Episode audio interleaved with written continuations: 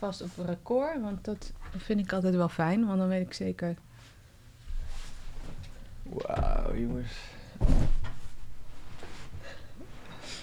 Ik vind het zo cool. Ja, want je had vorige week je eerste podcast-ervaring. Ja. You're in demand. Ja, daarom was het dus een leuke maand. Superleuk. Wat, eh, hey Tom Elvers, Eh, wil je eventjes in de microfoon? Ja. Misschien een beetje zo. Moet ik die microfoon eh, opdoen of doe jij dat zelf ook niet? Ik ga even kijken hoor. Ja. Zo, dus zo zie ik beter wat er gebeurt. Ehm, dit hoog en ik, ik, ik ben altijd iets te hard, vind ik zelf. Nou ja, Maar goed, überhaupt, ook los van de podcast. ik praat veel te hard. Ja. Ehm, maar Tom Elvers, welkom Dankjewel. bij je tweede podcast Ja. van deze maand. Ja, heel cool. Eh, misschien ietsjes, een beetje afstand voor jezelf. Ja. Anders word je helemaal gek van dat ding. eh. Heb ik. En ehm, ja, want bij wie had je je eerste podcastervaring? Dat was bij, nou ja, mijn eerste was met eh, via hij heet Pepijn Hentenaar. Die wilde met mij en mijn mentor Corrie Mm. wilde die een, een podcast maken. En hij komt ook oorspronkelijk een beetje uit de grote mediawereld, zeggen we dan. En eh, hij leek, ja, leek het interessant om ons te horen praten. Dus, eh, en toen was het nog... ehm, hij had zelf allemaal apparatuur gekocht en eh, dat was ook heel leuk. Ja, En en Vorige vorige, week, week- met Tijmen. Ken je Tijmen? Ja, ik ken Tijmen heel Ah, goed. cool. Ja, echt? Of ja, ja, we hebben een paar keer samengewerkt. Oh, tof. Ik heb hem al heel lang niet gezien hoor, dus eh, heel goed moet je een beetje uh, korreltjes zout nemen. Heel goed. Super goed. Nee, maar Tijmen zou dat ongeveer ook zeggen, denk ik. Ja, tof. Want het is wel leuk dat er zo'n soort scene is van mensen die elkaar allemaal kennen. Hè? en Ja. die elkaar dan allemaal gaan interviewen. Ja, dat is toch heel leuk. ja. Maar goed, vorige week bij Tijmen was eh, de Gebakken Peren uit zijn podcast. Ehm, en hij, Peren is een beetje zijn knipoog naar peer support. Ah, Dus hij interviewt een soort van collega-ondernemers. ja. En gebakken peren om, nou ja, wat is je persoonlijke ontwikkeling in je onderneming? Of ja, hoe ben je gekomen tot wat je, waar je nu bent? Oh, kijk. Tof hè? Fijn dat je het even toelicht. Leuk hè? Ja, nee, omdat ik het zo'n leuk initiatief vind. Dus Ja. eh, hij is echt zo'n ja, soort community man of peer support man in, eh, in Utrecht. En dat was weer in de Podcast Garden heet dat. Oh. Volgens mij heet hij Ruben de Jonge, ook een hele leuke gast. Ook, ja, ook professioneel, dus dat ja, Wat leuk. net als nu. Het is heel leuk om... eh, In de studio te ja, zijn. weet je wel, dit ken je van tv of van... eh, dit wordt meteen zo echt. Dat Ja, vind, hè? vind ik heel leuk. Welkom in de studio. Ja. Ja, ik vertelde net dat deze studio wel na februari, eind februari stopt. Jammer genoeg. Verschrikkelijk. Dus dan moet ik op zoek naar een nieuwe studio. Dus als je een goede studio voor mij kent, please DM mij. De Podcast Garden in Utrecht, eh, maar ja, dat is misschien een beetje ver. Hè? is te Nee. ver. is te ver, heel Ja. erg. Hey, nou Tom, eh, ik heb je uitgenodigd. eh, enerzijds omdat ik gewoon wat je doet heel leuk vind. wa- Wat je, hoe je coacht. Ik heb bij jou een visiesessie gedaan. Of twee sessies zijn het eigenlijk. Hoe noem je dat als product? Visieontwikkeling. Ja. En ik heb hem hier liggen. Ja. Want je hebt hem net gekregen. Want we hebben, wij waren eigenlijk... Ik was jouw eerste online eh, sessie, of Ja. niet, hè? Tijdens corona. Zeker. Toen corona net begon, zei ik, nou, laten we het dan weer online doen. Heel grappig. En, ehm, en ik heb je eigenlijk gevraagd, nou, om, omdat je zelf een best wel grote transformatie hebt meegemaakt. Dus dit- deze podcast heet This is Midlife. En het gaat dus eigenlijk ook echt wel over transformaties. En ook wel ben ik benieuwd naar of jij weer een transformatie voelt aankomen. Of dat dit het gewoon is voor eeuwig. Want soms kom je zo over. Maar goed, ik begin heel bij het begin. Het leuk om te horen. Nou, dit is wat ik doe. Vanaf nu voor altijd. Dat is een beetje hoe je overkomt. Ja, ja, dat is het eigenlijk. Maar misschien eh, kan je wel vertellen, wat doe je nu? ehm, wat doe je? eh, ja, Oh nee, sorry, ik ben echt heel irritant. Maar ik wil gewoon eerst weten, hoe gaat het met je? oh, wat lief. Nou, ik vind je vragen wel leuk al, zeg maar. Weet je wel, wat je nu doet, doe je dat dan voor eeuwig? Maar heel veel, hoe gaat het met je, Tom? Ja, ik ga dat, ga dat Oh, bruggetje dan ook maken. Maar... Nee, het gaat heel goed. Dus het is, het is ook leuk dat ik dit werk nu vijf jaar doe als coach. En Mhm. ja, visieontwikkelaar. En nou, om het bij nu te houden, ja, het gaat goed. Ik heb eh, vier dagen hele mooie werkdagen gehad. Heb via een, eh, eh, ja, een vacatureplatform, Make It Me heet dat, eh, die doen weer me- eh, mee met eh, NL Leert Door van de overheid. Mhm. Eh, en via dat platform krijg ik allemaal nieuwe jongvolwassen mensen eh, Oh, in mijn coachpraktijk. En eh, Wat leuk. ja, dat was tof, want ik, ja, ik ben zelf meer een beetje life coach, ook door wat je zei, mijn eigen persoonlijke ontwikkeling. Maar doe veel met, met werk en ook wel een beetje een soort van loopbaanvraagstukken, Ja. maar heel, heel persoonlijk gericht. Ehm, en via dit eh, platform, nou, ik dacht ik ga gewoon meedoen en dat heet het career coaching en eh, ik ga gewoon kijken hoe dat is. Ja. Ik krijg zulke leuke mensen. Oh ja? Ja, dat is echt. Kan je dus- een soort van iemand eh, omschrijven, anonimiseren, maar wel gewoon omschrijven? Ja, Gewoon echt iemand in je hoofd? Ja, die- sure. Dus ik, ik, dan eh, noem ik haar nu Anouk. En eh, zo heet ze niet. Maar die, die heeft dan al vier jaar werkervaring. En die is gewoon begonnen als manager. Nou, voor ze het wist, kreeg ze een hele ja, belangrijke functie in nog meer doen, nog meer doen, nog meer doen, nog meer doen. Uiteindelijk is ze uit elkaar gegaan met het bedrijf waar ze heel lang voor had gewerkt, omdat ze voelde van het iets klopt niet helemaal hier. Oh, Nou ja. wauw. Dat klopt ook. Eh, dus zij en de aandeelhouders gingen uit elkaar. En nou, dat is best heftig, want ze had dus heeft heel veel daar, eh, heel veel energie in gestoken. En eh, helemaal ja, mee helpen dat bedrijf opbouwen. Dus ja, die kwam met mij voor ja, een nieuwe baan. Maar dat vind ik het heel leuk dat ik iemand kan steunen eigenlijk in die ervaring al. Hoe heftig dat was. En eh, ja, een methodiek waar ik mee werk is dan het matje. Dus haar uitnodigen op het matje. En te kijken, ja, hoe is het nu met je, weet je wel? Dus je denkt dan, career coaching, dat je alweer verder moet. Ja, ja, ja, ja. Volgende baan, hoe ga ik dat? Nou, dat is wel best spannend. Als Ja. je voor het eerst echt gaat solliciteren. Of... ja. Maar ja, je bent ook dat nog een beetje aan het verwerken. Dus nou, dat vind ik al leuk, van dat ik zo iemand helemaal kan steunen in... Nou, eerst even dat verteren of eh, daar nog een beetje naar kijken. Ja. En dan, nou, het is wel leuk om bij haar te blijven, want nu, nu is ze heel talentvol iemand. Dat zie ik dan best snel. En ehm, zij niet, want ja, het pas haar eerste werk en het is zo gelopen. Ja, ja. Dus, eh, Want zij vreemdt dat dan meer van, ja, dat is gewoon eh, toevallig zo ontstaan. Maar jij, dat, dat is natuurlijk niet waar. Want iemand krijgt niet zomaar zo'n managementfunctie. ja, dat zo zeg- jong. Ja, ja, sure. Dus dat, dat zeg je al mooi. En dat, nou ja, daar hebben wij ook wel eens over gesproken. Van dat, dat als je jong bent, ga je gewoon. Ja, ja. Totdat je eh, stopt of, Klopt, of gedwongen ja. wordt om te stoppen. Of er gebeurt iets in je leven. En dan, dan is het eigenlijk een, een mogelijkheid om bij jezelf stil te staan. En ja, wat wil ik eigenlijk? Of hoe wil ik het dan? En nou, dat, dat bij haar, maar eigenlijk ook bij andere mensen via dit platform vind ik zo leuk dat... Ja, je kunt heel gericht iemand naar een nieuwe baan helpen. Of, of je kunt wat breder met iemand naar persoonlijke ontwikkeling kijken. En, eh, dus dat heb ik met deze Anouk, die iets anders heet, eh, gedaan. En, Ja. eh, gisteren, Sorry, ja. vertel. Gisteren? Nee, gisteren komt dan ook een jonge jongen binnen van eind 20. Nou, dat is een hele stoere gast. Dus bijna twee meter. En die, die wandelt binnen en die zegt... Ja, ik weet niet wat er aan de hand is. Dus die gaat meteen zijn verhaal doen. Ja, weet je wel? ja. Dus wij hebben dan al twee keer gesproken. Dus hij weet, ik vertrouw hem en we kunnen open zijn. En, eh, eh, dus ik, ik, had echt, eh, ik had er echt naar uitgekeken, dit gesprek. nou, dat is zo Oh, fijn. cool. Dus die kan dan ook weer zijn verhaal doen. En nou ja, dat alleen al als basis, weet je wel, is, is heel prettig. En ehm, ja, als je vroeg hoe is het nu met mij, dat, dat daar... Ik heb nu vier hele mooie volle werkdagen gehad. Dus dan hou ik bewust vanochtend een beetje vrij... omdat ik hier weer lekker een beetje fris wil zitten. Fijn. Ja. Fijn, vind ik fijn. Ja, Dat dat fijn, vind ik ook fijn. En dat, dus heb ik een lekker ontspannen ochtend gehad. En ehm, eh, vanochtend nam opeens Pieter contact met mij op. En die ken ik nog uit mijn Randstadtijd. Dat was mijn eerste baan toen ik heel zoekend was. En, en die zei opeens, ja, ik moest aan je denken. En eh, was wel benieuwd hoe het met je ging. Nee, wat leuk. Had ik heel leuk contact met hem. En eh, Gewoon, gewoon open. ja, Oh, dat is heel leuk. ja, ik kwam voorbij. Ja, ik vind social media, hadden we het net ook al even over. Ik vind social media heel leuk omdat je in contact kunt blijven met mensen.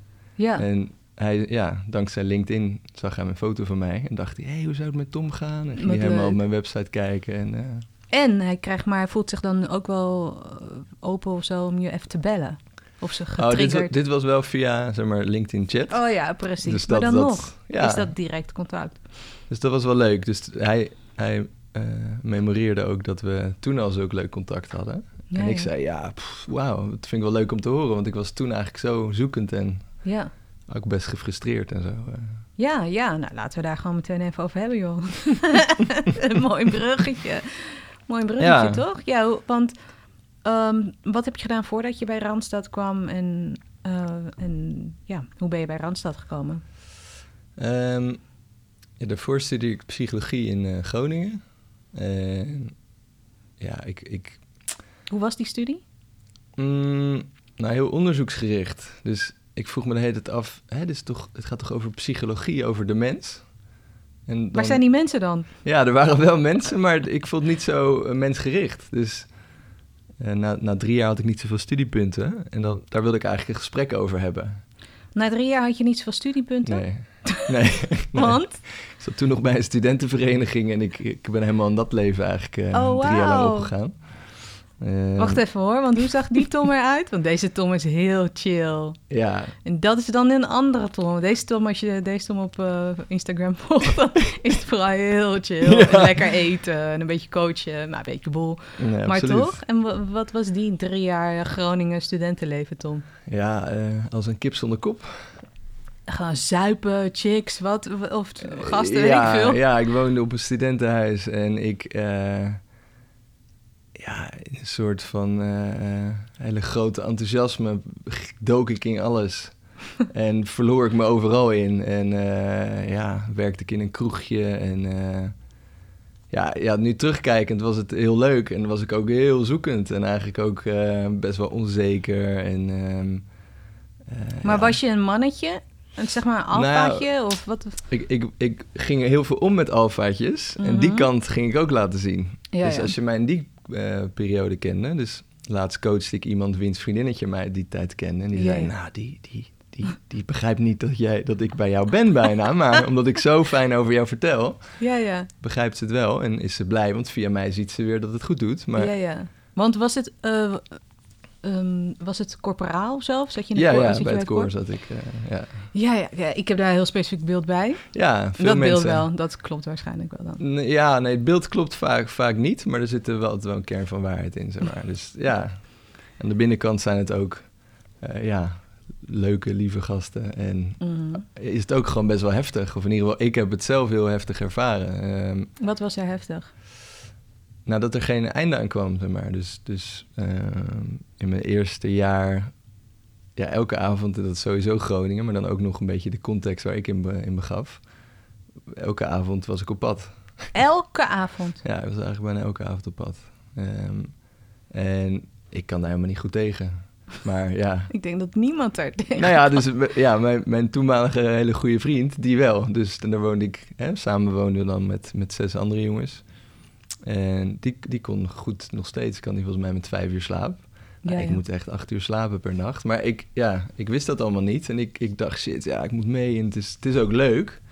Ja, het heeft, want het heeft ook ehm, iets, hè. Want ik had er laatst met iemand over. Het is ook een soort van terug naar eh, eh, het ehm, vroeger, toen we nog in... ehm, nou, ik wil tribes zeggen, maar ik wil heel graag vertalen, maar het lukt me eventjes niet. Stammen. Stammen, dankjewel. Alsjeblieft.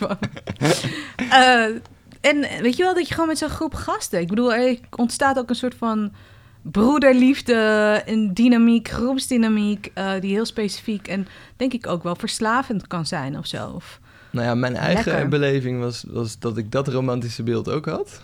En mijn, mijn ervaring was dat dat, dat dat niet helemaal was voor mij. Dus ik vond het heel moeilijk om eh, een soort van mijn, ja, mezelf te blijven, wat, wat dat dan ook betekende in die tijd. Maar in ieder geval was ik daarvoor best wel gevoelig, eh, open iemand. Mm. Die eigenlijk heel veel behoefte had ook aan rust. Maar ik was daar allemaal nog niet bewust van. ja, Dus ik, ik zag mezelf eigenlijk als heel enthousiast en ook wel een beetje, eh, niet per se alfa, maar wel een beetje stoer en grapjes maken en eh, op de voorgrond.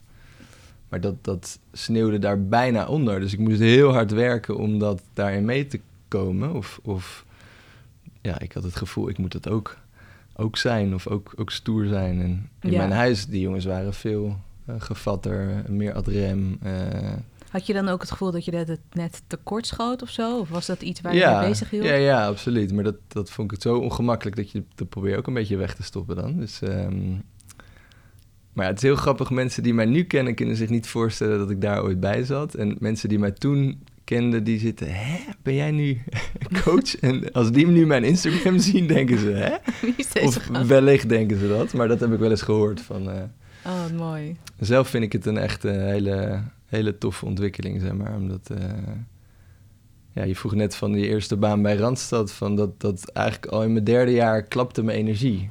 Dus ik had zo heftig geleefd, Ja. dat in één zomer die echt maar door bleef gaan met een jeugdkamp leiden. Met Derde jaar een psychologie, ja. derde jaar psychologie. Nou ja, ik was er wel eens, maar ik was meer bezig met die andere Ja. dingen. Ehm, en in die zomer ging ik zo voorbij, denk ik, eh, mijn, mijn grenzen. Ehm, dat ik toen ik weer aan de studie wilde gaan, eh, kwam mijn energie niet meer op gang. Ja. En dus eigenlijk toen ik ook ging solliciteren, was ik, was ik onwijs zoekend. En hoopte ik, oh ja, als ik een baan vind die leuk is, dan gaat het waarschijnlijk weer goed met me. Want misschien ben ik klaar bij eh, de studentenvereniging en heb ik meer behoefte aan iets serieus of iets meer volwassen. Of... Maar ja, ik, ik had niet veel energie, dus, dus dat, ja, dat kwam ook weer terug in die sollicitatiegesprekken. Dus bijvoorbeeld bij Randstad had ik dan allemaal contacten. Dus toen kon ik ook best wel leuk met mensen contact maken en via via geïntroduceerd worden. Maar in het laatste sollicitatiegesprek klapte ook mijn energie weer. Dus, Wauw, maar hoe ziet dat eruit? Hoe zie- nou, Wat was het verschil tussen eh, veel energie en weinig, of klap-energie? Mm, nou, ik kon wel een beetje zo net genoeg energie hebben om met iemand, hè, zoals wij nu hebben, een leuk gesprek hebben. Maar ondertussen was het ook wel spannend. Dus als het, de spanning te hoog was, Mhm. nam dat het een beetje over. Dus in, in, in maar dat... val, sta- val je dan stil? Sorry hoor, dat ik er lekker doorheen. Nee, leuk. Ehm, nou, toen was, was het was een assessment, dus er kwam een, een man van 2 meter 10 binnen en ik moest zijn manager spelen. En ik ging gewoon op zwart even bij mij, weet je wel? Dus ik kreeg even een blackout en ik voelde alle tintelingen in mijn, in mijn lichaam en naar eh, zuurstof snakken en eh, zo heel alert eh, op jezelf. En ehm, nou ja, later in mijn leven heb ik allemaal mogen leren en onderzoeken hoe dat werkt. Dus nu vind ik het heel leuk. En toen Hoe was het was natuurlijk echt verschrikkelijk. Ehm, ik was toen 26, denk ik. Ja. Dus maar omdat de omgeving mij verder daar allemaal zo leuk vond, zeiden ze: Oh, jammer dat je dat niet hebt gehaald, die assessment. Dat was dan voor zo'n management traineeship. Maar je kunt wel als eh, interstudent beginnen. Oké. Dus zo kwam ik eigenlijk bij, eh, bij Randstad. En de intercedent doe je eigenlijk nog steeds, maar dan anders. Nou, het is wel grappig, want ja, daar dacht ik laatst eigenlijk ook aan, dat ik nu allemaal mensen begeleid. En die vind ik dan zo leuk, want die leer ik zo eh, oprecht kennen. Dus die gun ik ook meteen weer, oh, dan moet je eens met die praten. Of, Ja, eh, ja. dus ja, ik had een andere jongen, die mag ik misschien wel bij naam noemen, die heet Ali. En had ik weer Ruben eh, even op eh, contact op de WhatsApp. En zei ik zo, oh, die Ali is zo'n leuke vent en die zoekt iets in de online marketing. Nou, en Ruben is ook een soort enthousiaste ja, netwerk, netwerker. Ruben? Wie is Ruben? Ruben Zondaar heet hij. Oké. En die kwam opeens met allemaal eh, ideeën voor deze Ali. Oh, chill. Heel leuk. Ja. En Ali is, is ja, weer wat, wat misschien wat ehm, eh, rustiger. Dus die zal wat minder snel dit Ja, ja. zelf opstarten. Maar die was heel blij dat hij zo die, eh, die contacten kreeg. Dus ja, dat is leuk. Mooi. Even terug hoor, want je was dus ehm, bla bla bla. Nee, je, dus eigenlijk toen je derde jaar psychologie, heb je het toen wel gehaald? Eventjes om dat eventjes te Ja, verduidelijken. ja, ik heb Heb hele je toen in de eh, rotvaart je studie toch afgemaakt? Ja, of? ja, of, ja ik, ik, ik, vanaf, me, vanaf dat jaar ben ik dat, eh, daar mijn focus op gaan leggen. Want dat, ja, het was een soort onrustig rustpunt. dus eh, als ik, ja, ik ging dan alleen studeren. Dan hoefde ik even niet mee met ehm, al het sociale, zeg maar, wat ik toen best Heb je- veel vond. Heb je nog moeten breken? Heb je nog toen je beste vriend, begreep hij het? Of was het... ja, ik begreep het zelf niet. Dus het is heel moeilijk om dan dat aan andere uh, begrip voor te krijgen. Uh, dus ik, ik probeerde wel eens wat te zeggen, maar ik durfde dat ook helemaal niet. Uh, Was het duidelijk voor hun dat je ergens mee brak? nee, want ik brak ook niet, niet echt met hun. Nee, dus ik, ik, ging alles, ik bleef alles nog een beetje doen, maar steeds wat minder. Dus iedereen dacht, oh, hij is wat serieuzer met zijn studie bezig. Ja, of, ja. en ik, ja, zelf heb je het veel meer door. Dus de omgeving is ook met zijn eigen dingen gewoon bezig. Ieder is eigenlijk gewoon met zijn eigen ding bezig. En ja, net als vriendschap, bij de ene moment ga je wat meer met die om en dan weer met die. En ja. dat gebeurde daar ook. En ik vond dat heel ongemakkelijk, dat ik sommige vrienden wat minder ging zien of minder mee kon, minder mee uit kon gaan. En uh, ja, dus dat, daar begon eigenlijk mijn zoektocht van uh, shit, wat is het? Dus toen dan met psychologen praten en ja, het is dan fijn om een beetje over te hebben, maar dat, dat was het ook nog niet echt. In, in baan, Randstad, de eerste baan was, ja, wat zou ik erover zeggen? Ik, ik was al gewoon een beetje depri, maar dat, door die baan werd het nog wel wat erger. Want dat, ja? Wat gebeurde er? Nou ja, ik, ik zei het gisteren ook nog tegen lekker iemand. in de depri. Uh. Ja, nee, dit, het zal dus wel wel meevallen, want ik voel me natuurlijk niet meer depri, maar ja, meer van dat ik op op vrijdagavond al opkeek tegen, uh, opzag tegen maandagochtend. En ja, toen was ik er niet zo bewust van, maar nu weet ik, oh ja, het is heel fysiek ook dat je zo bedrukt voelt. Dus dat je denkt, oh, moet ik daar weer heen? Dat je er geen energie voor hebt, geen zin. Maar dus ik denk dat heel veel mensen dit, of heel veel, er zijn echt nog steeds, naar mijn idee, te veel mensen die dit ervaren. Ja. Maar, maar dan denken van, ja, maar hè, ik moet mijn geld verdienen. Ja. Randstad is een mooi bedrijf. Ja. Uh, ik moet niet klagen. Uh, ik heb het goed. Ja. Dus, Speelde ja, dat ook bij jou?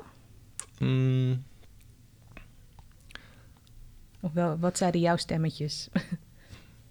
Nou, allereerst begrijp ik dus, dus mensen op, op welk vlak ze zich dan begeven. Omdat je met iets inderdaad zorgt dat je nog ergens blijft. En daar is op zich niet zoveel mis mee. Omdat, ja, ik ook. Ik moest heel ongelukkig worden voordat ik zelf ging beslissen, ik stop hier. Terwijl je omgeving, de helft zei, stop gewoon. En de andere helft zei, ja, eerst wat anders vinden. Dus mijn, ja, wat was mijn overweging? Dat ik het gewoon niet wist. Dus totdat ik op een gegeven moment doorkreeg van, ik ben zo ongelukkig. En ik ging toen wel proberen te solliciteren ergens anders. Um, maar ik zag gewoon, daar, daar heb ik geen energie voor. Want ik word zo moe van het werk daar al. En dat lag natuurlijk niet alleen aan het werk, maar ook uh, hoeveel energie ik zelf had. Dus, um, en dat was wel een soort doorbraak, weet je wel. Dus, dus uh, toen ik zelf daar stopte, kreeg ik wel weer, put ik wel kracht uit. Weet je wel, dat, je, dat ik wel voor het eerst iets deed. Ik dacht toen ook, ja, niemand gaat dit doen voor mij. Want ik kan wel iedereen vragen wat zij zouden doen. Want dat deed je daarvoor? Ja. Iedereen vragen wat, wat iedereen, zou jij wat zou jij doen en uh, hoe heb jij dat toen gedaan? En, uh, maar iedereen zegt wat anders. Maar waarom moet je er nu om lachen? Ja, omdat het, dat het ook wel zo ja, lief was of zo, zo zoekend en, en hulpvragend en... Please help me, what ja, do I have dat, to do? Nou ja, dat is het eigenlijk, weet je wel. En dat, dat iedereen dan gewoon advies gaat geven. Het is wel grappig, hè? want ik ken het wel. Dat soms, oh, het zou zo lekker zijn om gewoon de keuzes van je leven aan iemand anders over te laten. Ja, en ik gun nu mensen dat... Dat, dat, dat ze dat, zelf. Ja, omdat dat het zo'n... Uh, ja, daar zit zoveel kracht of zo, weet je wel. Of dat is zo... zo vol, geeft veel voldoening om dat zelf te doen. Dus, um, en het moment, hoe lang duurde het voordat je ontslag kon nemen? Anderhalf jaar. Anderhalf jaar. Ja, kan je iets vertellen? een jaar en drie maanden, ja. Nog twee maanden opzegtermijn, weet ik. Maar hoe, um, hoe weet je zo goed dat het startte dan een jaar en drie maanden daarvoor? Zeg maar, wat gebeurde er op dat moment? En wat is er gebeurd totdat je ontslag nam? Mm, ja, in het begin vond ik het meteen al stom. En dan denk je, ja, ik ga het eerst in ieder geval proberen. Dus je, wist, je weet gewoon, die ene maand vond ik het gewoon meteen eigenlijk al stom? Ja, ik vond de eerste maand al best stom. Oh, oké. Okay, dus. Ja. Oh, oké. Okay. En toen werd het wel weer wat, wat leuker, want nou ja, en dan vond ik mijn collega stom, maar ik had een hele leuke manager. Die heeft dat heel mooi begeleid. Toen kreeg ik weer leuk contact met die collega. Uh, die bouwde een team, dus dat, er gebeurden daar wel leuke dingen. Maar ik vond het inhoudelijk gewoon, ja, was ik toch... Nou, nu begrijp ik waarom ik dat... Inhoudelijk was het niet iets, echt iets voor mij. Maar ja, dat weet je nog niet. Moet je allemaal een beetje achterkomen. En, Ja. eh, dus ik ging intern met iedereen praten van... kan ik daar eh, misschien werken? Of, of wat is daar nog mogelijk? Of ik wil misschien manager worden, dacht ik toen nog. En, eh, Maar dat is wel, als je een jaar, drie maanden, je hebt gewoon echt een zoektocht. Het is niet dat je, je hebt iedereen gevraagd, wat moet ik doen? Je hebt daar intern het echt een kans gegeven. En ja, dus het is niet dat je een jaar en drie maanden soort van als een binnenvetter. Nee, nee, nee, want ik, ik ook extern was ik aan het solliciteren. Dus daar zag ik Ja, ook, weet je wel, dus, dus als ik bij iemand anders ging solliciteren, had ik eigenlijk geen energie voor. Ja, en toen dacht ik op een gegeven moment, ik moet hier stoppen, want Je moet gewoon eerst stoppen. ja, ik moet een beetje weer, ja, ik hoopte dat ik dan weer... eh, En toen, en toen? Nou, toen via een vriend kon ik bij een juridisch bureautje werken. Dat was best spannend dat ik toen niks had. Maar die vriend zei, ja, ik heb hier ook tijdelijk gewerkt en eh, dat zou je tijdelijk kunnen doen. Eh dacht ik, nou ja, ga ik daar onderhandelen of ik eh, drie dagen per week daar kan werken. Een beetje genoeg geld verdienen en de rest ga ik dan op zoek. Zowel voor mijn gezondheid als, als in werk. Ja, want gezondheid was eh, toen een ding geworden. Ja, die energie was gewoon heel raar. Dat ik niet ja, Ja. Hè, met mijn vrienden in de kroeg stond en ik, ik, zei niks. Omdat ik gewoon... Ja, Te hè, moe was of zo. Ja, nou ja, het is... Je hebt moe dat je gewoon voelt, ik ga op bed liggen en slapen. En dit was gewoon al wel een beetje een depressie. En depressie is heel apart, omdat het een soort onderdrukt gevoel is. Dus, dus je, je- of ik, hè, later zei eh, Corrie van het is een fysieke depressie. Dus dat vond ik wel fijn. Het is, eh, het is niet zo dat je op bed gaat liggen, gaat slapen en je daarna beter voelt. Dus het is een soort bedruktheid die ja, maar niet loskomt. En dat, dat is heel ongemakkelijk en ongezellig en vlak, zeg maar. Dus Dus het zat bij jou vooral in het fysieke. ja. Ja, dat was de bron. En dan ja, komen ook een beetje je eigen thema's langs. Ja, je hoeft ze niet te delen hoor, maar Nee, nee, alles. Je mag mij alles vragen, want ik vind het heel leuk om over te hebben. Eh, welke thema's waren dat? mm, nou, toen heel hard mijn best doen voor anderen. En zelf eigenlijk niet weten, wat, wat, wat wil ik zelf eigenlijk? Dus ik was heel, heel goed, kon heel, heel makkelijk aanpassen. En echt zo'n, zo'n daarvoor vrolijk, enthousiast iemand die dan overal een beetje leuk kan maken. En, eh, tenzij ik het te spannend vond bij, bij sommige mensen. Ehm, dus ja, heel gericht op mijn omgeving. Dus dat vond ik ook bijvoorbeeld moeilijk in dat studentenhuis. Dat ik ja, steeds bezig was. Hey, eh, ben ik nog chill met iedereen? Ja, ja. In plaats van wat, wat is eigenlijk mijn eigen behoefte? Of, en dan ook steeds mijn best doen om dat goed te houden, dat contact. Daar heel verantwoordelijk voor te voelen. En, nou, daar heb ik later gelukkig heel veel over mogen leren. Ja. Ja. Want je had het juridische bijbaantje en daarnaast ben je eigenlijk gaan leren of zo.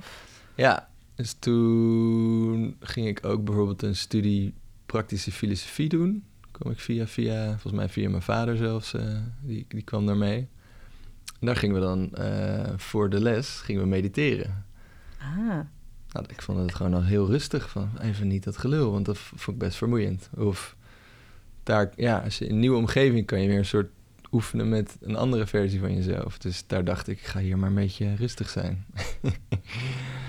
en toen ben ik ook naar een coach toegegaan. En toen kwam ik erachter, oh ja, ik, ik heb een soort plaatje in mijn hoofd van, eh, ja, dit, dit of dat moet ik kunnen. En zij zei, maar jou, bijvoorbeeld jouw gevoeligheid of zo, dat is toch een kwaliteit waar je dan iets mee kunt? Of als ik haar liet zien waar ik op ging solliciteren, zei ze, wat interessant dat je daarop solliciteert. Want in hoeverre past dat dan bij je? Dus nou, daar had ik eigenlijk nooit echt over nagedacht. wie was die coach? Eh Emerique Grandpré Molière heet ze. Wauw, halleluja. Hele Mooie naam. Ja, hele mooie naam. En die zat vroeger nog in, eh, in Amsterdam. En nu eh, ik zag ik in ieder geval, ze zat op de Korte Reguliersgracht, geloof ik. Dan loop ik nog wel eens, daar, daar is ze weg. Dus eh, Oké, geen idee. geen idee. Nee. Want je hebt eh, ja, eventjes een beetje eh, de volgende fase. Want, dus je hebt eigenlijk eh, de praktische filosofie, je had psychologie. En als je gewoon dat zo even op een rijtje is, het een heel logisch gevolg Ja, voor wat je nu doet. ja. Je hebt zelf coaches gehad. Hoe, hoeveel coaches heb je zeg maar gehad? Of heb je ja, dat is een goede vraag. Coaches, trainers, hulpverleners, ja, heel veel. heel veel gewoon ja, ja, een heleboel? eh, ja, dus ik bleef zoeken totdat ik bij Corrie kwam. Ja, want Corrie, vertel even over Corrie. Nou, Corrie na- de Vet, toch? Corrie de Vet, ja. Eh, ja, zij is eh, holistisch massagetherapeut. En ook, ja, ze heeft een boek geschreven, Het Matje. Eh, Je bent helemaal fan van ja, ja, ja, want die, die heeft gewoon mijn leven gered toen, weet je wel. Dus na zeven jaar zoeken kwam ik bij haar binnen ook, nou, via, via, via. En ze doet me nog wel eens na. Toen kwam ik daar binnen zo. Ja, ik ben, ben dus een beetje depressief. en eh, Sorry dat ik om lach. Maar... ja, nee, dat was ook, wij lachen er niet ook om. Dat is heel grappig. En ehm, eh, toen zei ze al best snel van, wat kun jij helder reflecteren op jezelf? Hè? Dus dat had ik in die hele periode wel geleerd. Maar ja, het, hielp nog niet in de, in de bron. Dus, ehm, en ik kwam er voor een massage van mijn rug, want dat had weer iemand anders eh, aangeraden. En toen zei ze, Tom, ik denk dat het een fysieke depressie is wat je hebt. En dat, zij was de eerste die dat eh, kon duiden. Ze had gelijk. Maar zij was ook de eerste waar ik het gevoel had van, hè, die begrijpt mij. Dus die kon niet alleen vragen stellen waardoor ik me ja, gezien voelde. Of weet ik veel, dat ik eh, open wilde zijn naar haar toe. Haar dingen wilde vertellen. Maar ze kon ook nog een soort perspectief of, of ja, ze kon het ook uitleggen hoe het allemaal zat. Dus dat was, nou ja, na drie, drie sessies bij haar. eh, ja, ik, eh, daarvoor had ik echt, eh, ik had een dystemie, een lichte vorm van depressie. Toen was ik daaruit, dus de massage had geholpen. En eh, ze verwees me door naar een mesoloog, Paul Horsthuis. Mesoloog? Ja, dat is ook eigenlijk een eh, holistische arts. Dus hij kijkt via eh, westerse geneeskunde, Ayurveda en Chinese geneeskunde. En met een soort van drie brillen gaat hij onderzoek naar je doen. En het is iemand die zeg maar veel tijd neemt voor de amnese, heet dat geloof ik, of amamnese. Dus die wil ook je voorgeschiedenis weten. Nou, daarvoor was ik ook bij heel veel mensen geweest met alle goede intenties. Maar na vijf minuten kreeg ik een soort, eh, nou, dit is er met jou aan de hand. En dat klopte vaak niet. Dus, nou ja, goed. Dus de, hij ook. Hij, besteedt veel aandacht aan wie ben je als persoon en wat heb je allemaal meegemaakt. Of wat kunnen oorzaken of aanleidingen zijn dat je nu zo voelt. En hij, hij, hij heeft me toen doorgemeten met elektrofysiologische apparatuur. En dan kun je kijken hoe je organen werken. Het is Chinees, dus een beetje controversieel in, eh, in, in het Westen, geloof ik. Maar die kwam er ook achter van, ja, je hebt al- allerlei verstoringen. En hij zei, ja, ik zou even geen gluten eten en eh, deze middeltjes helpen je misschien een beetje. En eh, toen ging ik me weer beter voelen. Dus. En via Corrie kwam ik ook bij hem. Dus ehm, Corrie heeft je leven gered. ja, die heeft echt mijn leven gered. Dus, dus, Zo, zo voel je dat. Nou ja, kijk, dat is ook wel leuk aan het legt het matje allemaal uit. Daarom was ik zo blij dat ik bij haar kwam. Want alles wat zij ook uitlegde, dat herkende ik al. Of had ik al van mezelf gezien. Maar nu kon iemand dat teruggeven. Dat is heel prettig. En eigenlijk op het matje ben je jezelf of bij jezelf. En van het matje af ben je eh, aan het overleven.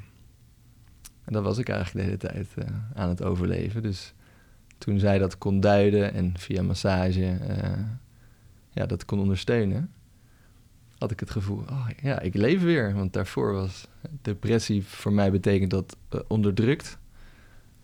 Dat er iets onderdrukt is. Je, ja, je zin in dingen of je levensenergie of hoe je het ook wil noemen. Dus toen eh, was ik er weer. Zo voelde ik het ook. Ik dacht, hè? Pff, ben er weer. Heerlijk lijkt me dat. Ja. dus daarvoor was ik eigenlijk een beetje zo, voor mijn gevoel, alleen een hoofd. Dus ik zei in die tijd wel eens, ik heb alsof ik in een soort ouderwetse duikershelm eh, leef. En toen ging die af. Nou, ja, toen kon ik weer voelen, weet je wel. En, eh, ja, over voelen worden wel eens wat grapjes gemaakt. Maar als je niet kunt voelen, dan ga je daarnaar verlangen. Dus eh, toen ik dat weer kon, was, ja, was de hemel. Alleen al gewoon in de zon fietsen, weet ik toen nog. Of de wind voelen, Wauw. dacht ik echt. Gewoon die basic gevoelens. Ja, die basic. Bijna of- alsof eh, het beeld wat ik nu in mijn hoofd krijg... is dat jouw hoofd weer echt aan je lichaam werd geschroefd. Ja, dat, En dat dat- weer ja. Dus zeg maar, de sensaties weer door... door nou ja, dat is een heel mooi beeldspraak, want zo heb ik het ervaren. En nog steeds wel, weet je wel. Dat, dat, eh, dus dat is ook fysieke depressie als er iets in je lichaam niet doorstroomt. Dus in mijn geval zat mijn middenrif wat dicht, mijn lever werkte niet goed. En hè, dit was mijn eerste zoektocht en daarna werd het meer een soort onderzoek. Want ik was er weer, maar mijn energie stokte nog een beetje. Dus later kwam ik er weer achter. Ik heb een eh, darmdysbiose. Dus mijn darmflora is uit balans. En eh, daar heb ik andere voeding bij nodig. Of ja, eigenlijk een beetje andere levensstijl. Maar jij En- eet heel, jij eet hele lekkere dingen. Ja, dat is zo leuk dat jij dat volgt bij mij. Ja. Jij eet ook hele lekkere dingen, weet ik. Maar ik, Wat, wat, wat zijn echt je favoriete gerechten op dit moment? Jij, je neemt nu heel veel moeite daarvoor ook, toch? ja, want Ja. ik, nou ja, korte intro, dat ik, ik daar ook allemaal, hè, allemaal allerlei diëten onderzocht, totdat ik bij dit heet dan het GAPS diet, eh, diet het Gut and Psychology Syndrome dieet. En dan is eigenlijk de basis, ja, alles is gewoon lekker in die dieet. Ja. De basis is, is zelfgemaakte bouillon. Oh ja, dat, ja. Dat is sowieso al heel chill. Zo, maar dat is zo lekker en, en voedzaam, dus dat is ook wel fijn eraan. Dus dat weet ik ook zelf. Want je koopt gewoon een, een ruggen, hoe heet dat? Ja, runde, ja botten en Botten eh, merg. Met en, merg, eh, ja. Ja, dus wij, eh, Van der Gracht, eh hele mooie ecologische sla- slager op de Elandsgracht.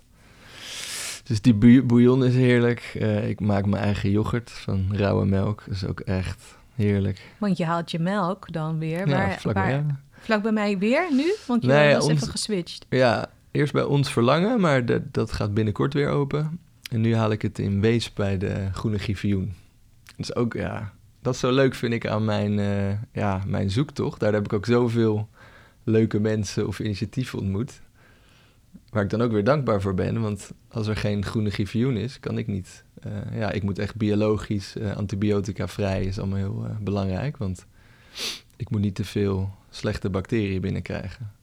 Nee. Dus ehm, Maar je hebt nog meer lekkere dingen. Vertel even nog nou, ik moet nu denken, ja, en, eh, ik heb een, een beef rendang. Ja. Oh, die is ook zo lekker. dus ook, ja, bijvoorbeeld kokosmelk maak ik dan ook zelf. Van, eh, Echt? ja, Hoe ik- maak je kokosmelk? Ja, een, eh, een, een, je hebt blijkbaar jonge en oude kokosnoten. En een oude kokosnoot, daar haal je dan het vruchtvlees uit. Doe je wat water bij in een blender. En dan blend je dat. Nee. En dat doe ik dan weer door de eh, slow juicer. En dan zijn alle eh, vezels en stukken schil eruit. En dat is zo lekker. Ja? Ja, dat is zo lekker. Oh, wat grappig. Ja. Want ja, nee, want in mijn moeder eh, keuken is altijd kokosmelk natuurlijk.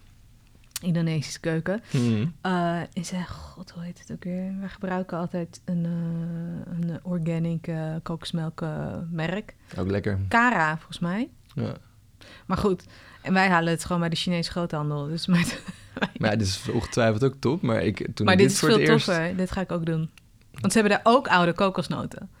Cool. Maar dat openen is heel gedoe. Ja, dus dat, ja, dat is het.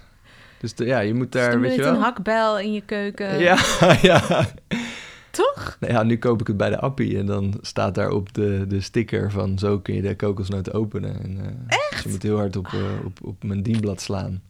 Appie kan toch ook wel heel eh, goed zijn soms, Ja, hè, sure. dat soort dingen. Maar, en, ehm, oké, dus dat, maar heb je nog één, want ik heb zag laatst echt, je hebt ook van die stukken vlees vaak, die zo, zo freaking lekker zijn. Eh, lamsbuit heb ik laatst weer gemaakt. eh. Maar goed, eh, ik ben heel erg op eten. Maar, ehm, Het is ook leuk dat wij een visieontwikkeling hebben gedaan, want dan heb ik dat ook allemaal gehoord. En het, het is leuk dat we elkaar volgen op, op hè? vind ik leuk aan Instagram. Dat je zo eh, soms even een contactje van, oh lekker Tom. Of dat ik zeg, hé hey, wat tof Ja, Melissa, wat je nu weer aan het doen bent. En, eh, ja, maar als ik die foto's zie, dan- oh, Ja. smullen. ja, heel leuk. Maar eh, iets, want hoeveel scheelt het? Het klinkt een beetje raar. Heb je, ehm, ah, dit gaat een beetje, het is een hele persoonlijke vraag, Tom. Komt vind ik nu al leuk. Kijk, ik heb een vriend en een, en een zoontje ook nog. En eh, hoe, leuk ze ook zijn hoor, ze zijn superleuk daar niet van. Maar het Mm. scheelt wel in de vrijheid. We hadden het er net ook over. Hè? Toen eh, corona net begon, was ik eigenlijk vol op Instagram met van alles bezig. Maar mijn vriend haat Instagram. Eh, en toen kwam hij in één keer thuis te zitten elke dag. En begon hij zich extreem te ergeren aan al mijn Instagram-activiteiten. Wat super irritant was. Ehm, oftewel, weet je wel, ik word best geremd soms in bepaalde dingen. Ja. En hij vast ook, hè? Geen idee, maar ik ben- de enige die daarover klaagt. Ja. Eh, maar ik ben benieuwd van... ehm, ja, weet je wel... eh, het is een heel autonoom leven, heb ik het idee, hoe jij het hebt, zeg maar. Hoe, hoe zie je dat met anderen of zo? Of, ik weet niet hoe ik het moet vragen. Wat is je Nee, relatiestatus? ja, ja, überhaupt? cool. Leuk dat je het gewoon direct vraagt. Eh, ja, je zou kunnen zeggen dat je dan, dan vrijgezel zou zeggen, maar ik ben ook niet op zoek. Nee. Dus ik, ehm, Ja, maar dat kan ik dus zo extreem goed voorstellen als je Ah, een ja, leven ja. hebt. dat is leuk om te horen. Ja, Ja, nou ja, het is. Kijk, wat je eerder ook al zei: van eh, je bent op allerlei terreinen soms bezig. Dus daarom is het ook als je 25 bent of eind 20 best wel heftig, omdat op alles ben je het nog aan het uitzoeken. Mhm. Of op alles moet je het eigenlijk nog leren. ja, Plus dat daar nu een soort verwachting eh, nog bij komt van eh, de generatie daarvoor. Of nou ja. Dus ehm, in het geval van een relatie heb ik ook nog eh, tijdenlang was ik ook een beetje nog op zoek. En ehm, tot ik erachter kwam van ja, ik heb eigenlijk helemaal geen. Zeg ik het weer, energie voor mij. Ik had daar geen ruimte voor, weet je wel. Want ik, ik moest eerst helemaal tot de bron komen van... wat heb ik nodig om ja, fijn te kunnen leven? Nou, dat klinkt dan soms een beetje heftig, maar dat was eigenlijk heel fijn. Want als je dat weer echt weet of voelt of begrijpt, wordt het ook rustig. Ja, En dan hoef je even niet met eh, relaties, wat ook best een beetje gedoe is af en toe. Naast dat het ook heel leuk kan zijn of fijn kan zijn. Ehm, dus ik heb misschien twee of drie jaar geleden was ik dan nog aan daten een beetje. En tot ik dat begreep. En toen dacht ik, nou, dat is heel fijn om even te laten. ja.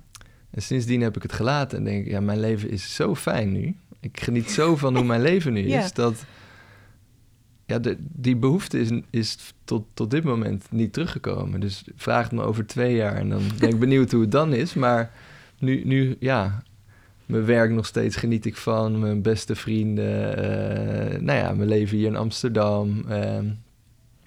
dus, Ja. dus ja, en dat, ja, mijn gezondheid, hè, wat je zei met dat eten, neemt ook gewoon een heel substantieel onderdeel nog in van mijn tijd. En mm, omdat het zoveel geeft, is het ook geen ding meer, weet je wel. In het begin was het ook nog wel frustrerend of vermoeiend. Of...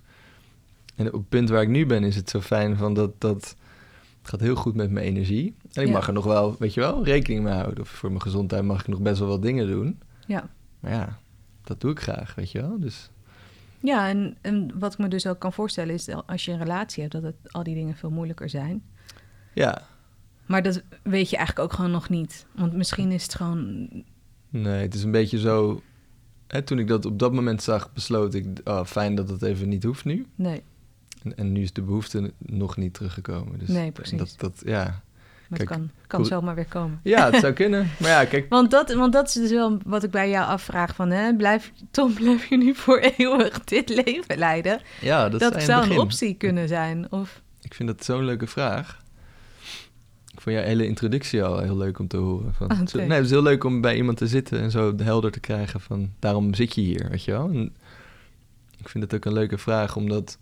ehm, mijn leven blijft, wat ik nu kan zien en zeggen, eh, voor eeuwig zo. ja, En dan zou je bijna kunnen denken, "Hmm, nou, dat, dat, dat lijkt saai. Maar eh, eigenlijk mijn ontwikkeling blijft doorgaan. Dus ik blijf eh, nieuwe dingen op het gebied van mijn eigen ontwikkeling, blijf ik ontdekken. Dus ja, ik vind bij eigenlijk geen dag, geen week, geen maand saai. Omdat er eigenlijk op soort van kleine schaal zoveel gebeurt in mijn eigen leven. Maar ook in de levens waar ik mee verbonden ben. En ja, ik geniet ervan. Van, eh, ja, weet je wel, van waar, waar gaat het naartoe nu eh, in de wereld? Maar eh, ja, dat is dan weer te groot. Dus als ik dan weer mijn leven klein hou, denk ik, oh, hoe zou bij mij weer de ontwikkeling zijn? En hoe oud ben je nu? 37. 37, ja. Ik ben 38. Ja. Ja. Heb je mensen met een midlife crisis gehad? Of die ouder zijn en die waarvan je denkt, oh, het ziet er, lijkt een beetje daarop. Mm, echt een paar. Maar de meeste mensen zijn allemaal wat jonger dan ik. En dat, dat klopt ook, omdat ik dan net iets verder ben qua leeftijd in, in mijn ontwikkeling. Zodat ik kan overzien waar zij zitten. En mensen die... Ja, ik moet nu denken aan één vrouw die vond mij ook een beetje tam. Dus die, die, die ja, hele sterke vrouw.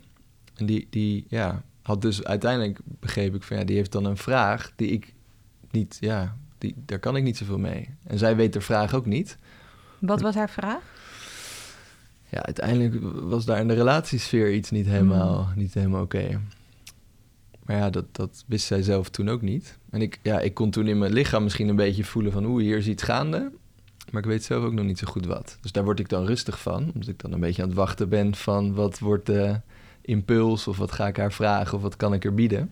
Mm. En die vrouw toen ook heb ik... eh, gelukkig kan ik dan doorverwijzen. Ja, Dus zei ik van, nou ja, ik hoorde je iets zeggen over massage. Ik ken een hele goede holistische massagetherapeut. En dus die gun ik dan Corrie. En die was me zo dankbaar dat hij dan weer bij Corrie is geweest. Want die had gewoon echt een, ja, een wat meer therapeutisch vraagstuk, weet je wel. En Ja. eh, daar kan Corrie dan heel goed in eh ik zou begeleiden. Corrie ook een keer graag willen spreken. Ja, dat, dat lijkt me een heel goed huis- idee. Ja.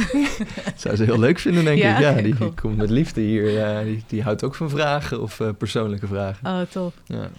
En ehm, even iets heel anders waar we het ook net over hadden. Een van de dingen die ik heel leuk vind, ook, op jouw Insta, Yes. is dus dat je, is dus dat je hè, wanneer corona, wanneer de horeca een beetje open is, heb je de mooiste plekjes waar je coachsessies doet. ja, Echt, en we hadden het er net over of je dan gegeneerd, ehm, nou ja, of het voor de coachie niet soms ingewikkeld is om het op een openbare plek te doen. En ik ben wel gewoon, zou je het nog wel even willen herhalen? Want dat is voor coaches die wellicht luisteren best wel een goede tip, vind ik. Omdat we heel erg geneigd zijn om die privacy op te zoeken als coaches. Ehm, weet je, bang dat dan andere mensen meeluisteren, maar jij zei daar iets op. Nou, als ik nu weer opnieuw iets over zeg, dan zou ik zeggen van... eh, als je er zelf bang voor bent, klopt het ook. Ja, Dus ik, ik eh, heb eerst bij het coachhuis gezeten. Dat, dat vond ik duur. Hè? Het is niet zo heel duur, maar ik vond het duur voor waar ik toen was. En ook, ja, qua sfeer past het niet per se bij mij. En toen ging ik heel vaak naar Thuis aan de Amstel. Ik ging eigenlijk al naar allemaal plekken in Amsterdam gewoon voor mijn rust. Dus weg van de drukte en eh, ja, van de drukte in Amsterdam. En daar, daar vond ik het dan ontspannen. Dan ging ik dan lekker een kopje koffie drinken of een beetje schrijven. Of... En bij Thijs aan de Amstel dacht ik, wow, daar ze een hele mooie ruimte. Dacht, hier ga ik mensen ontvangen. Dat was best wel privé, gewoon echt een soort kamer. Ehm, en ja, dat heb ik tot dit jaar gedaan. Dus nu, nu ontvang ik mensen in een, eh, mijn eigen coachruimte.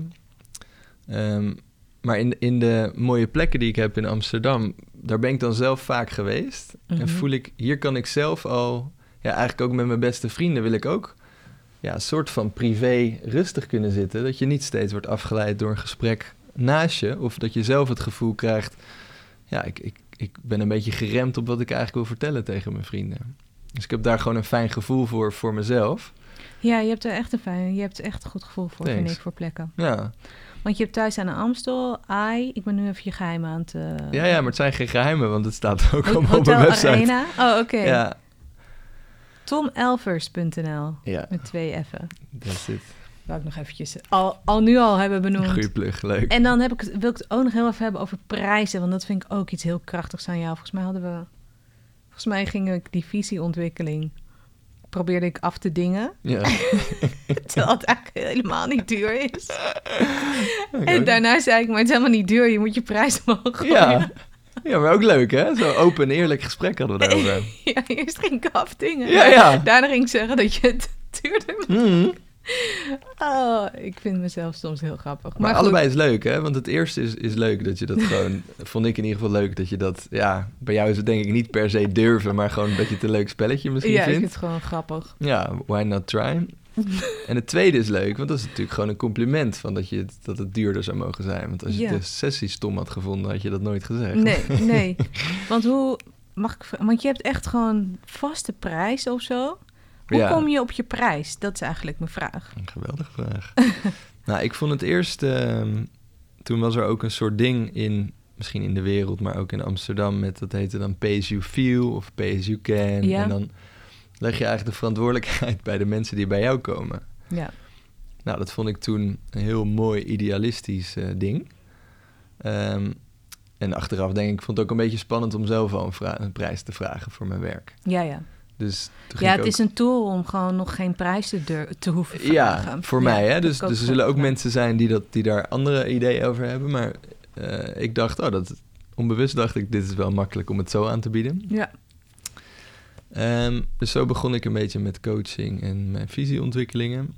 En op een gegeven moment voelde ik, nou, dit is, ik vind het niet meer ik vind het ongemakkelijk worden om het aan mensen te vragen. Want die zag ik soms een beetje struggelen. Of soms hadden we dan een half uur een gesprek over, over het geld. Ja, ja. Ja, het gaat mij niet... Zonde, ja. Ja, geld is secundair. Dus het gaat eerst over waar komt iemand voor of wat, wat kan ik bieden. Of, hè, en daar komt dan waarde een beetje terug. Van wat voor waarde kan ik iemand bieden. Ja. Ehm, nou, dat ja, is ook heel onderzoek geweest. Dus toen zag ik, toen ging ik eerst gewoon het gemiddelde van alles wat ik daarvoor had gekregen uitrekenen. En zag ik, nou, dat komt ongeveer uit op, ik denk toen 55 euro ex-BTW voor een ja. uur. Ja. Nou, toen dacht ik, wauw. ja, ik was toen drie jaar bezig of zo. Ja, ja. dacht ik zo. ja, kijk, ik was de hele tijd zo blij dat dat mijn werk was geworden. Ja, nee, ja. En dat ik er dan ook nog geld voor kreeg. Dus Ik vind het, ja, tuurlijk. Ja, ik kan me heel goed voorstellen. ja. En toen, toen wat later dacht ik van, nou, toen zeiden zoveel mensen dat het wat duurder mocht zijn. En toen dacht ik, ik ga eens even kijken hoe het zit het eigenlijk in de markt. En toen kwam je Ja, dat had ik nooit gedaan. Toen dacht ik, nou, is best, ja, relatief is het niet zo duur. Dus toen had ik er eh 60 euro ex-BTW van gemaakt. Tom, Ja, hele lieve, lief. hele lieve verhoging. Ja. En toen weer wat later dacht ik, nou, ik ga het, hè, dit is allemaal ex steeds gerekend, ex-BTW, maar ja, er komen ook niet-ondernemers bij mij. Ja, Dus dan is het eigenlijk relaxter om het inclusief bedrag. Dus toen had ik het weer een beetje verhoogd en nu is het 75 euro inclusief BTW per uur. En, ja, ben je blij met dit gedrag, eh, ge- bedrag, getal? ik ben heel blij met dit gedrag. Ehm, ja, ik ben heel blij met dit bedrag, ja. Ja. Omdat het heel rustig is. Eh, ja, het is heel rustig. Het is... Wat, wat, wat brengt de rust? Waarom is het rustig? Nou, omdat ik vind mensen zo leuk. En ik hoop dat, eh, dat iedereen zich welkom voelt. Dus, Ja, ja. dus dat er heel veel mensen bij mij blijven komen. En, en die drempel is ja, eh, laag genoeg. En tegelijkertijd vind ik het ook, heb ik ook weer... Of, of geloof ik, geld is ook weer belangrijk. Dus je kunt het ook niet de hele tijd weggeven eh, gratis. Want het helpt ook voor iemands motivatie. Dus iemand die betaalt, wil er echt wat uithalen. Ja, En dat vind ik leuk, want dan, dan gaan ze zelf wat, worden ze wat scherper. En dan kan ik soms wat scherper terug, terug worden weer. grappig, ja. Want ik heb helemaal dat gevoel bij 75 euro. Cool. Ja. Terwijl ik echt, eh, ik ben echt te veel, heel erg beïnvloed door allemaal high-end eh sales coaches. En eh, Ja, ja. Ik, kan dat, ik kan het echt heel lekker vinden. Ja, gewoon weet ik veel. 10k vragen voor een traject, la la la. Ik kan daar heel hard op gaan. Ja, Maar de laatste maanden denk ik juist eigenlijk vaker eh, aan, aan jouw manier van, van, van pricing. En dat, Leuk. Want dat brengt dat rustgevoel. ehm, ja, hè? Dus bij 10k moet je ja. voor je gevoel ook gewoon keihard leveren of zo. En, Ja, dat vind ik wel mooi wat je zegt. Dat, dat heb en ik zelf ergens ook. voelt het sneaky ook. Ja, ik weet niet. Ja, Bij dat, 75 is het inderdaad voor de ervaring van degene die het koopt... voelt het heel rustig en eerlijk en degelijk of zoiets. ja, dat is wel cool wat je zegt. Want ja, zo zie ik het matje. Op het matje is het heel eerlijk wat het met je doet. Dus ook toen ik zeg maar voor het eerst training of workshops ging doen...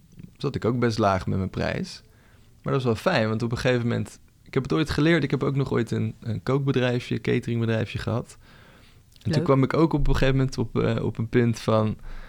Ja, voor dat bedrag doe ik het niet meer. En toen was het heel makkelijk. Laag, laag. En toen ging ik verhogen. Ja, precies. Dus ja. toen, toen zei ik tegen die, eh, de volgende eh ding... Ja, het wordt zo duur.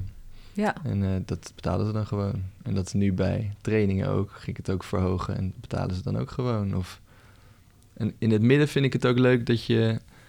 Ja, ik hou van een soort open communicatie. Dus ook, ook toen met jou, van jij zei dat, zei ik... Nou, Melissa, ik vind het allereerst heel leuk dat je dat gewoon voorstelt. En toen zei ik ook iets van... eh, eh, ja, en daarom eh, hou ik er wel wat van af. Maar ja, zo duur ben ik al niet, dus ik ga er niet te veel van afhalen. Begrijp je? Dus een soort van... Iets geven is leuk voor, voor dat iemand dat durft, maar... maar heb je toen mij korting gegeven? Ja. Oh. Weet ze ook niet meer, hè? Ja, het spel vind je leuker dan... het gaat niet eens om het geld. Heel grappig. Oh, wat erg. Oh ja, ik heb dat van mijn moeder geleerd, afdingen. Oh mijn god, die is echt de allerbeste daarin. Dat is echt bizar. Heel leuk om haar aan het werk te zien op een markt of zoiets Ja. dergelijks. Het is echt heel grappig. Leuk. Ehm, maar ehm, nee, dit is echt, ik vind dit al heel mooi. Ik ben gewoon heel erg benieuwd wanneer, die, wanneer weer een verandering of zo. Want ja, wat je ook zegt, dat je gewoon eigenlijk aan het verdiepen bent in wat je nu al doet, in die routine. Ja, dus, dus wat ik op een gegeven moment of zo zie ik het nu een beetje. Je kunt hè, doelgericht veranderen. Je kunt ook gewoon, ja, of gewoon, maar eh, ja, ja, dat is het ook een beetje weer het matje. Maar als je, als je gewoon durft te wachten, Mm. is misschien al de, hè, dus de ontwikkeling is, is altijd wel een beetje gaande. Ja, Dus, dus en maar wil, durven te wachten, ja. Ja, dus dat wil dan niet zeggen dat je meteen dat je niks hoeft te doen. Hè? Dus dan alsnog ga je soms op een doel af of ga je contact opnemen. Of...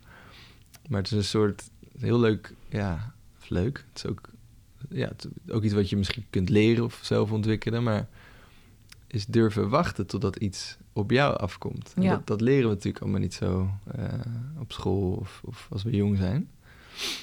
Maar ja, zo, zo heb ik wel. Zo zijn heel veel dingen ja, naar mij toegekomen. Maar ja, dus ook wel omdat ik bijvoorbeeld.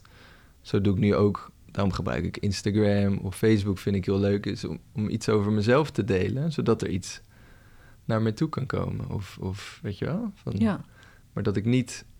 Nou, bijvoorbeeld, ik ben naar allemaal HR-directeuren een keer gegaan. eh, vorig jaar of twee jaar geleden. Dat ik hele leuke gesprekken. Maar er kwam nooit wat uit. Of, of... nee, dat heb ik ook wel eens gedaan. Ja. Rondjes HR-directeuren kwam nooit wat uit. Nee, Die dus- vonden mij dan wel een hi- hilarisch type of zo. Ja, Had jij, ja, oh, ja, leuk. Ja. Maar gewoon nooit een opdracht geven. nee, dus die, die zoeken dan Damn weer- HR-directeuren. Als je luistert, geef eens zo'n gekkie een opdracht dan. Ja toch, waarom niet? Je hebt toch een budget, het is toch hilarisch? Ik zou Melissa zeker aanraden. Voor, eh, ja, maar ik, voor mezelf begrijp dat nooit. zag ik weer van dat, dat klopt wel weer. Want Mm, ja, die, ja, ja, dat zijn de gatekeepers heet dat dan. Dus, dus die hebben toch contact met wat daar wel niet klopt. dus wij gunnen hè, hetzelfde moeten Ja, denken. maar dat zijn volgens mij hele schadelijke gatekeepers voor die organisaties. Die juist, ja, soms heb je dat, nou ja, goed, dat is dan weer mijn visie. Soms heb je juist gewoon iets heel anders nodig dan wat je altijd al standaard doet. Ja, dus dat, dat zegt ook... Zonder dat je weet wat er gaat gebeuren.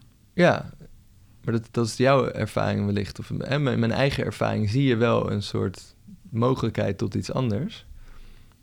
Maar zelf weet ik ook dat mijn veranderingen allemaal kleine stapjes waren. Ja. Dus dat geldt ook, denk ik, voor die organisaties. Van die, die, ja, dus daarom kan ik dat nu ook weer waarderen. Wauw, ze Ja. ge- hebben al budget voor een coach of een trainer. Ja, Ja. Niet, niet, niet wat ik doe, Ja, maar dat is eigenlijk al heel tof dat ze dat doen. ja, ja. Ja, En ja, tuurlijk gun je ze ook een keer een gekkie als jij, of hè, in jouw ja woorden, toch? of, of weer wat anders. Maar ja, daarom is een, een grote verandering is ook gewoon best wel een ding, weet je wel. Dus Ja. een klein stapje is eigenlijk misschien groter of realistischer. Of, dus dat, dat speelt daar ook vaak wel, denk ik. ja. Ben ik niet helemaal mee eens, maar maakt niet uit. Nee, heel goed. Heel leuk. Nee, je, ergens wel. Want ik geloof wel ook in het dagdagelijkse. Had ik het net ook al over. Dat daar, eh, dat daar de kracht zit. Zoals jij ook, weet je wel, hele mooie routines heel bewust hebt gekozen. En daarmee je leven vormgeeft en, en, en energie en, en waarde, weet je wel. Dat is gewoon iets heel rijks. Ja. Zo. Dus gewoon de dagdagelijkse routines worden een heel rijkvol leven. En dat is eigenlijk iets wat ik ook organisaties gun. Hè? Dat, is Ja. dat ze heel erg kijken naar juist onze dagdagelijkse routines. eh, op het gebied van communicatie, eten, alles eigenlijk. Ja, ehm, die dan uiteindelijk een heel rijk en volle organisatie kunnen worden. Dus dat, dat, dat gun ik heel erg. Maar ja, dat zie ik, dat zie ik nog niet veel. Eh, en alleen een goede kantine werkt er niet bij. Je moet net wat verder gaan dan alleen een goede kantine. maar wel mooi te horen wat je Ja. zegt, weet je wel. Dus dat, ja, zo, zo zou het kunnen als iemand dit weer hoort en dat weer hoort. Dan Ja, ja. dat iemand jou belt volgende week. Dat zou leuk zijn. Bellen. Ja. 06. Nee. Nou, dankjewel Tom. Jij ook Wil je nog een soort van uitsmijter delen met de luisteraars? Oeh, dat zou ik nog willen. Ja. Is er iets wat je binnenkort gaat doen? Of is er iets... Nee, ik, ja, ik vind het heel leuk, denk ik, om mijn, mijn website te delen. Dus ik heb tomelvers.nl, is echt mijn, mijn werkwebsite. En ik heb nu na zeven jaar... Ik ben ooit begonnen met eenheelleven.nl. En dat was eigenlijk een soort verslag van mijn eh, zoektocht. Dat ik toen mensen als Corrie en die mesoloog heb gevonden. En ik keek er laatst weer op en ik dacht, het is, het is nu weer anders. Dus ik heb nu een heel leven.nl heb ik zeg maar zo ingericht dat het een soort naslagwerk is van mijn werk.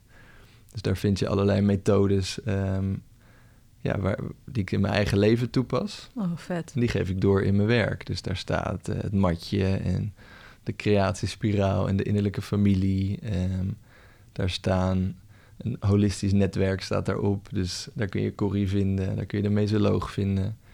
Dan kun je lezen over mijn zoektocht. En Wat dus eh, dat, dat vind ik wel leuk als mensen dat eh, interessant vinden. En, en dat je ik- hebt een nieuwsbrief. en ik heb ja, ook met heel veel... eh, ja, ik vind schrijven heel leuk. Dus één keer per maand is eigenlijk een soort verslag van wat, wat, wat is mijn eigen thema deze maand. En daar kan ik weer delen van, daar ga ik deze podcast weer in delen. En, dus, eh Heel leuk. Dus daar kan je ook op abonneren. Ik vind hem heel leuk. Ik oh, lees hem thanks. graag. Ja. Oh, tof. Leuk om te horen. ja. Nou, dankjewel Tom. Ja, jij ook bedankt. Heel leuk om hier te zijn. Yes. Nou, dan stoppen we.